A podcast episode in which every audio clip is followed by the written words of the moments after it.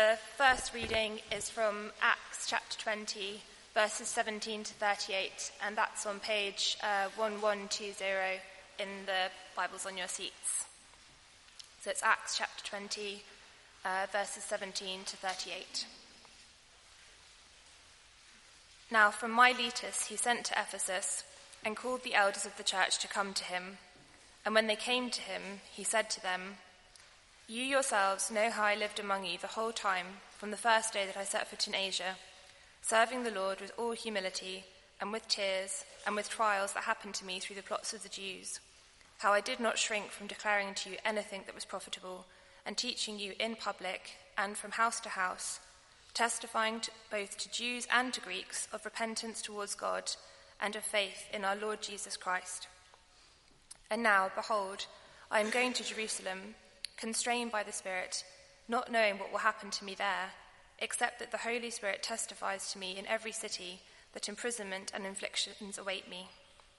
But I do not account my life of any value, nor as precious to myself, if only I may finish my course and the ministry that I received from the Lord Jesus to testify to the gospel of the grace of God. And now, behold, I know that none of you among whom I have gone about proclaiming the kingdom will see my face again.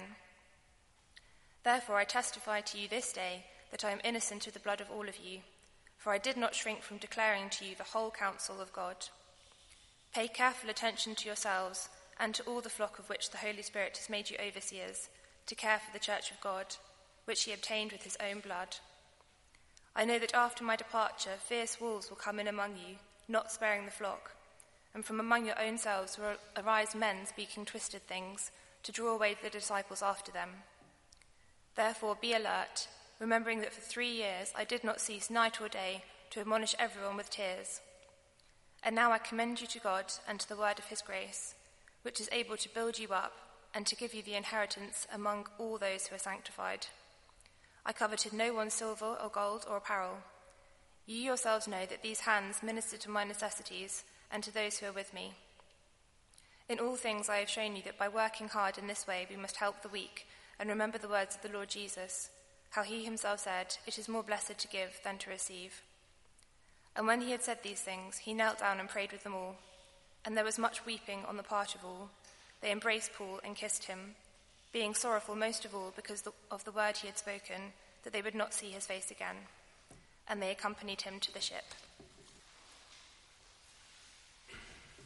And the second reading is taken from uh, Paul's second letter to Timothy, chapter 2, verses 14 to 19, and that's on page 1198. So, chapter 2, 2 Timothy, chapter 2, verse 14.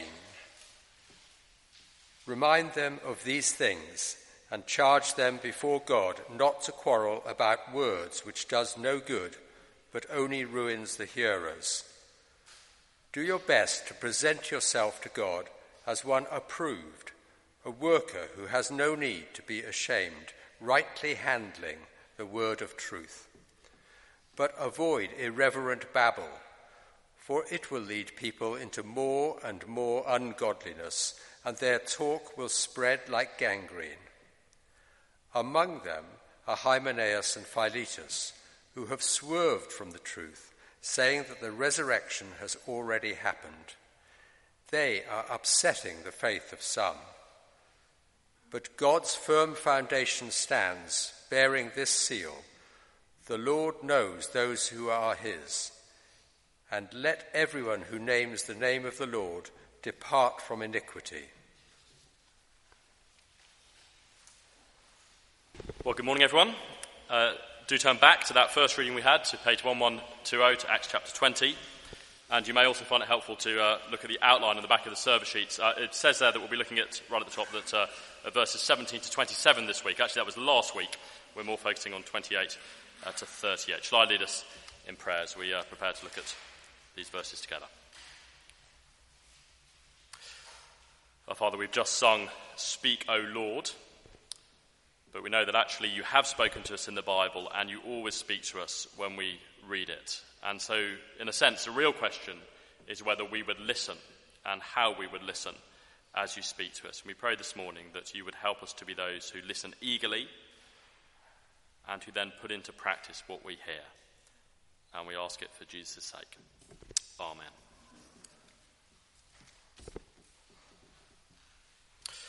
So, what is the job of a pastor, a church leader? You were to ask that question to the man on the street or even observe different vicars say uh, and what they get up to, you'd get a whole range of answers, I guess. For example, is a church leader a kind of Christianized social or aid worker or counselor whose job is to look after people's very real material and felt needs? Or is a pastor primarily a community figure whose job it is to represent the church at civic events and organise the church fete each year? Is he there primarily to take weddings, funerals, and baptisms, to visit the sick and have tea with old ladies, perhaps? Or are Christian ministers religious holy men, maybe monk like figures who are to fast, pray, and set an example? Or priest like figures who perform special rituals to absolve people's sin and make them acceptable before God?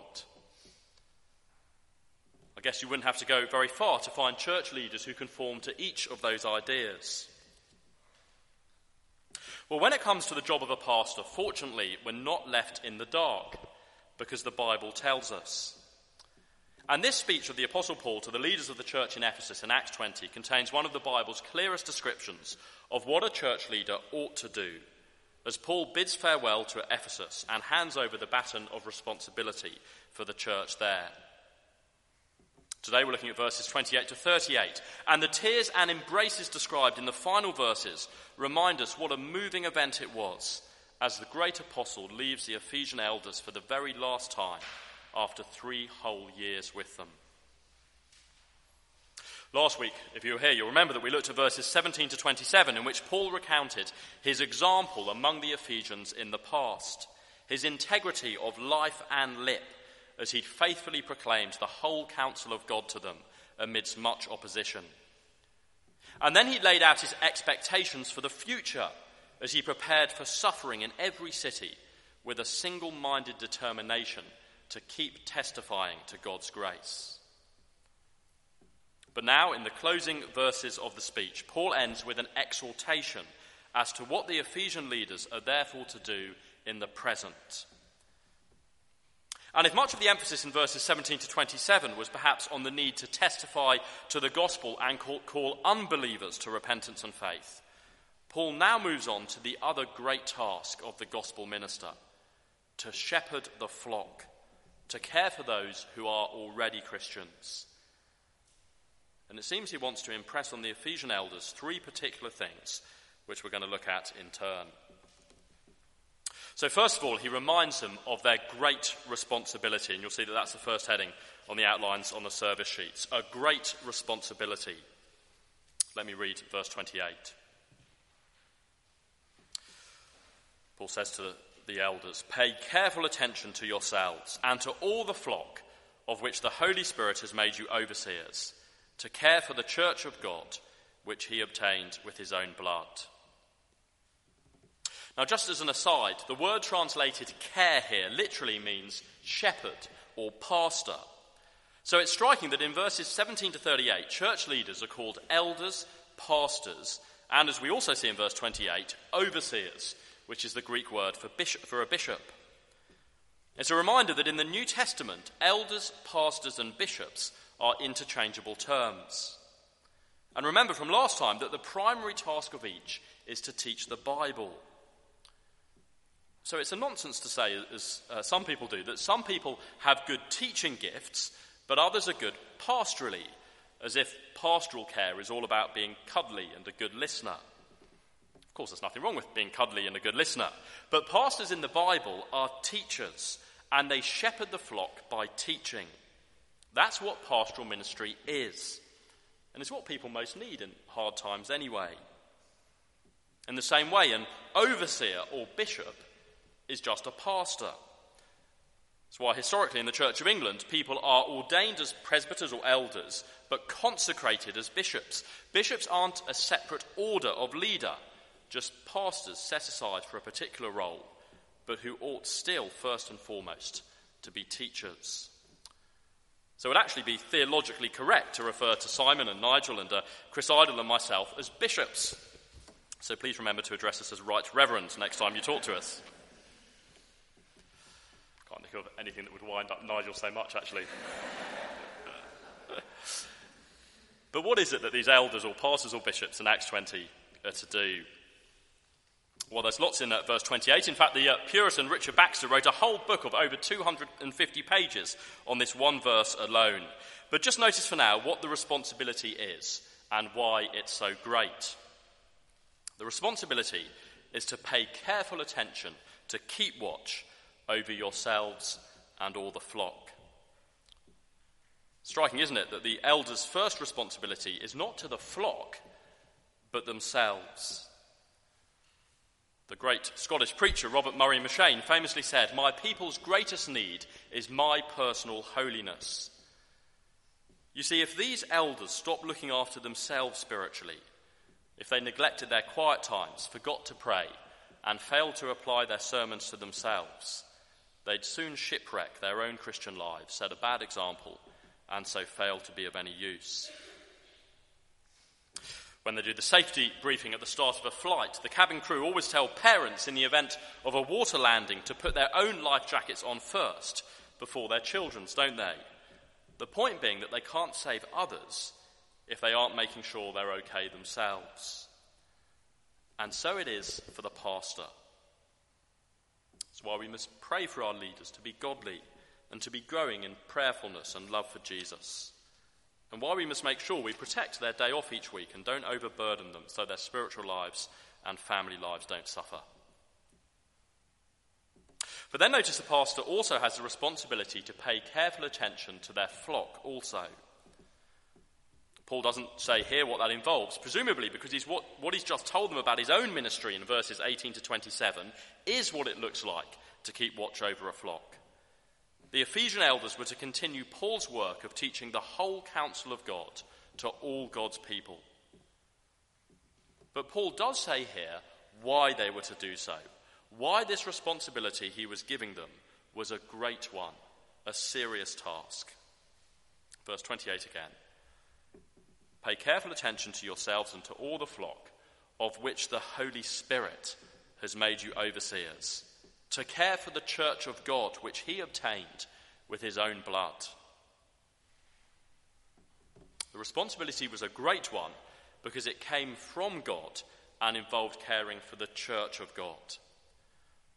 And it's noticeable how each person of the Trinity is mentioned here. So these elders have been made overseers by the Holy Spirit.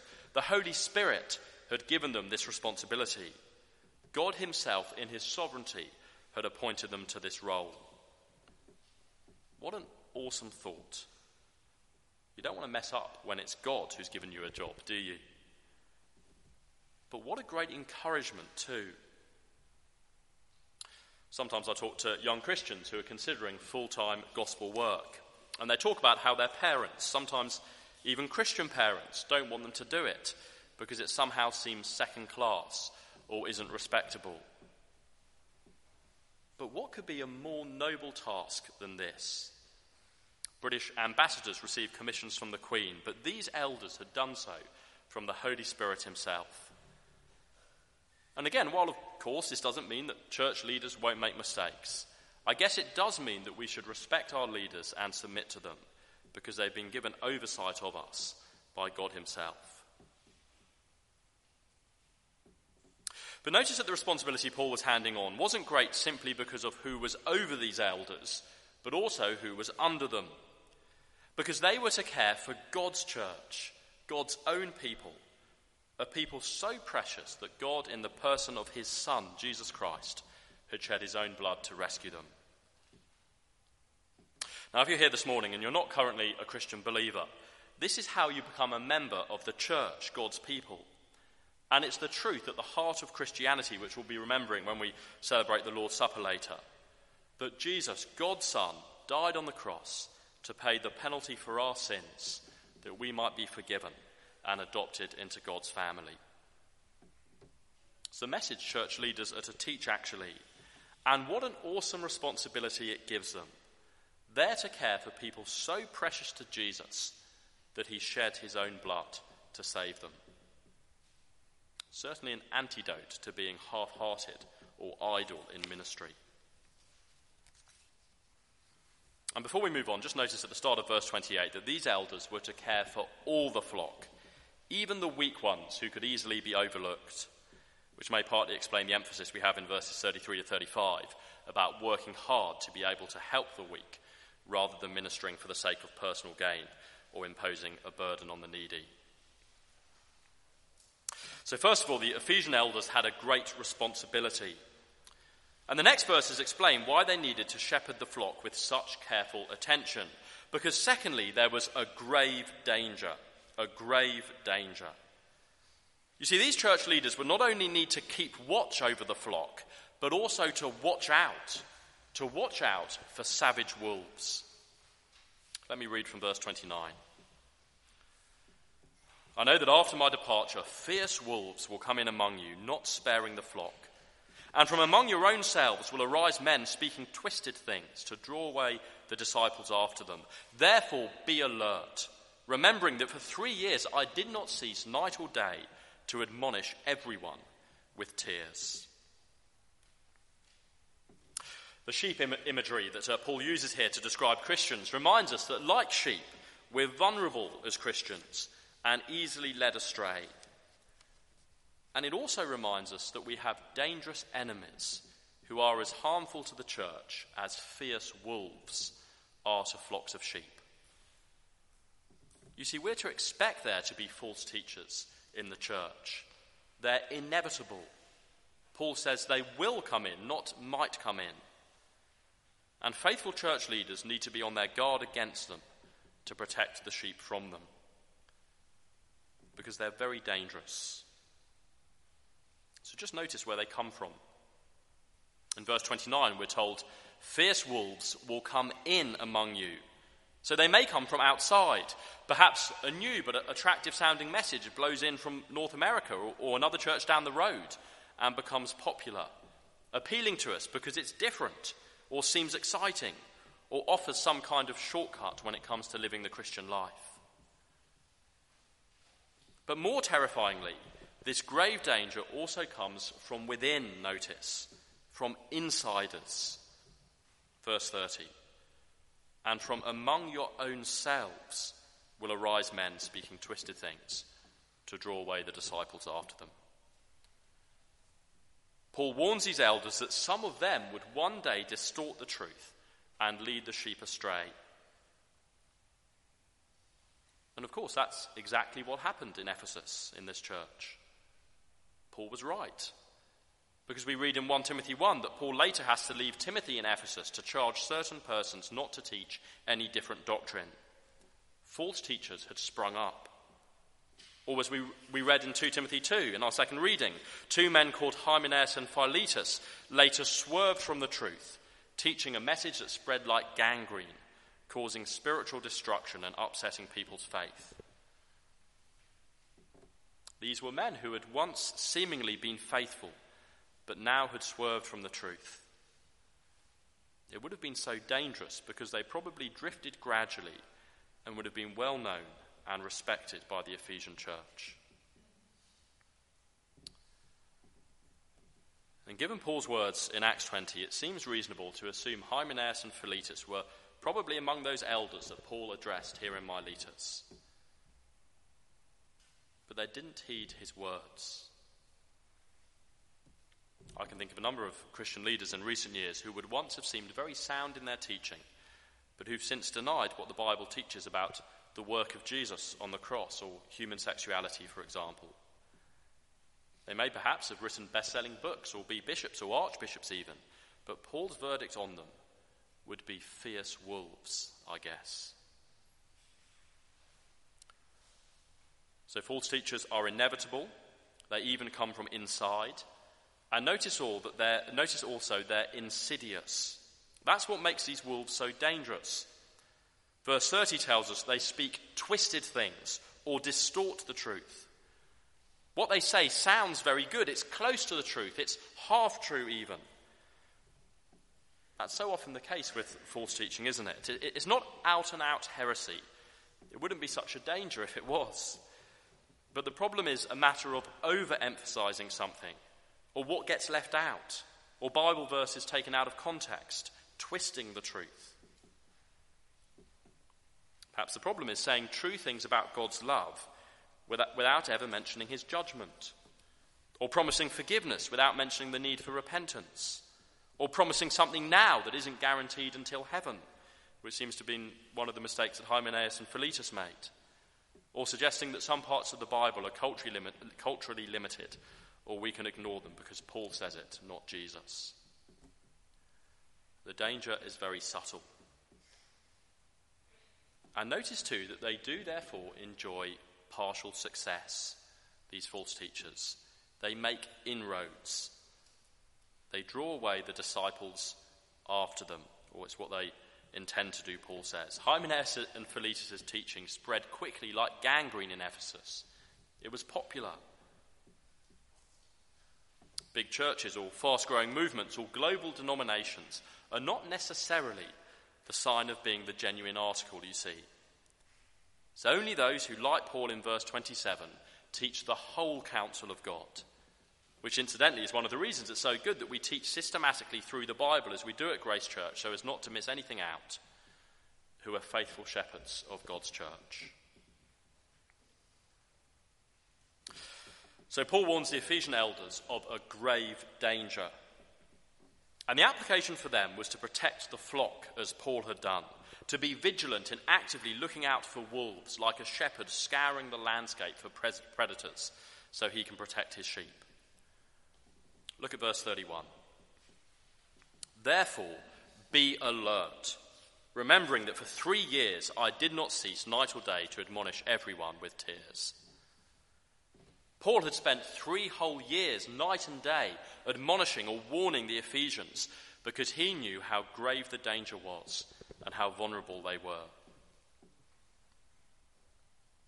I've often heard faithful pastors criticized for being too negative or too critical of opposing views, being too quick to point out error, or going on and on about it. But Paul warned people every day and every night for three years.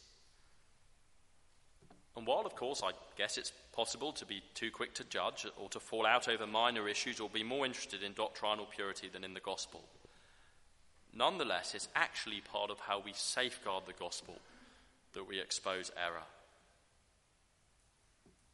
In his commentary on these verses, John Stott put it like this The shepherds of Christ's flock have a double duty to feed the sheep by teaching the truth and to protect them from wolves by warning of error. This emphasis is unpopular today.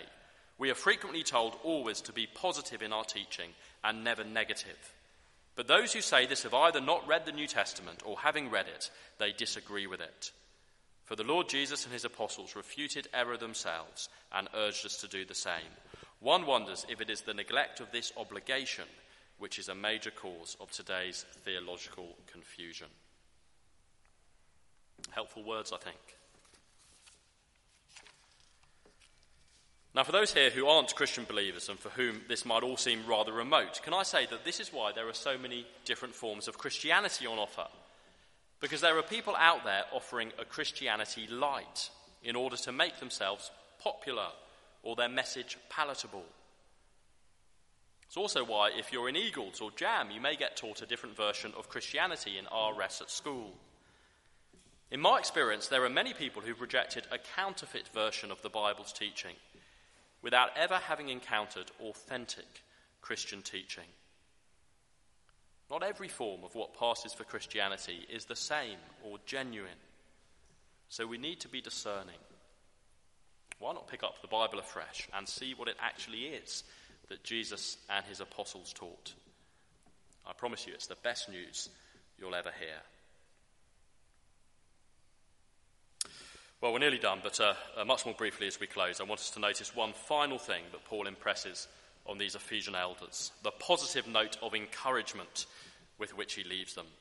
Because he reminds them that we serve a gracious God, a gracious God. Let's pick up Paul's speech at verse 32. He said all he needs to, and having finished uh, the commissioning service, he commits his listeners to God's care before praying for them. Verse 32.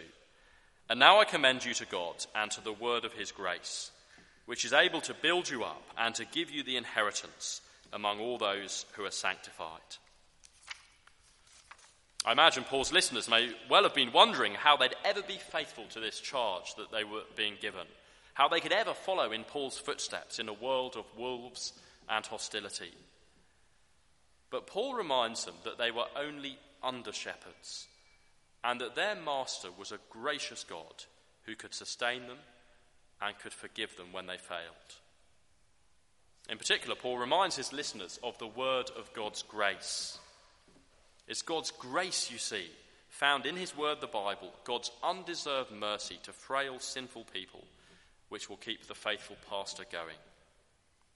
Grace isn't just the way into the Christian life, but the way on. Not just a message for the non Christian to hear, but also for the most experienced pastor to hold on to. And what a great motiv- motivation there is to persevere here also. God's grace is able to give these elders a future inheritance notice, a prize far greater than the silver or gold in verse 33 that they might have been tempted to covet. You see, gospel ministers may receive little recognition in this world, but a wonderful reward awaits those who stand firm in the next. So let's be those who pray for Simon and our leaders here at Grace Church to daily remember God's grace and the inheritance that await those, awaits those who remain faithful. We have a gracious God. Well, we've come to the end of our study in Paul's farewell speech to the Ephesian elders. And returning to our question at the beginning, can we see what it teaches us about the job of a pastor in every generation?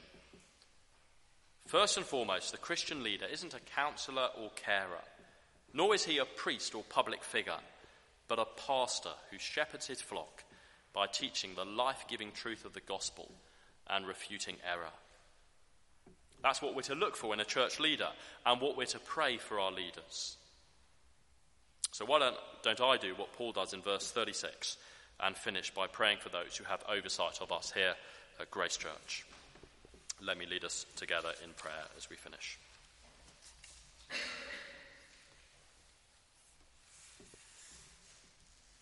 Pay careful attention to yourselves and to all the flock of which the Holy Spirit has made you overseers, to care for the church of God which he obtained with his own blood.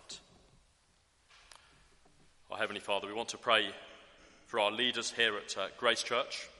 We pray in particular for Simon and uh, uh, for Jenny with the work that she does among women and Andy amongst our young people. And we pray for them that you would help them to remember the great responsibility which you have entrusted to them.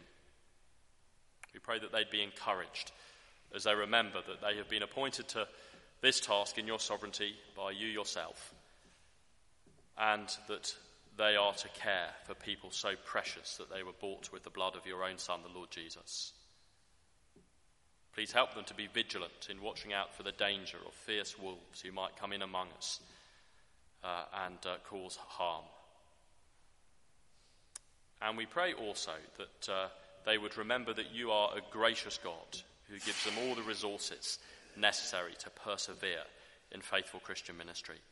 And so we pray for ourselves also that you would help us to be those who pray for them and to be those who always long to sit under the kind of ministry that we see here in Acts 20, that we might uh, be protected from wolves ourselves, and that the good news of the gospel might continue to go out through this church family here at Grace Church. And we ask it in Jesus' name.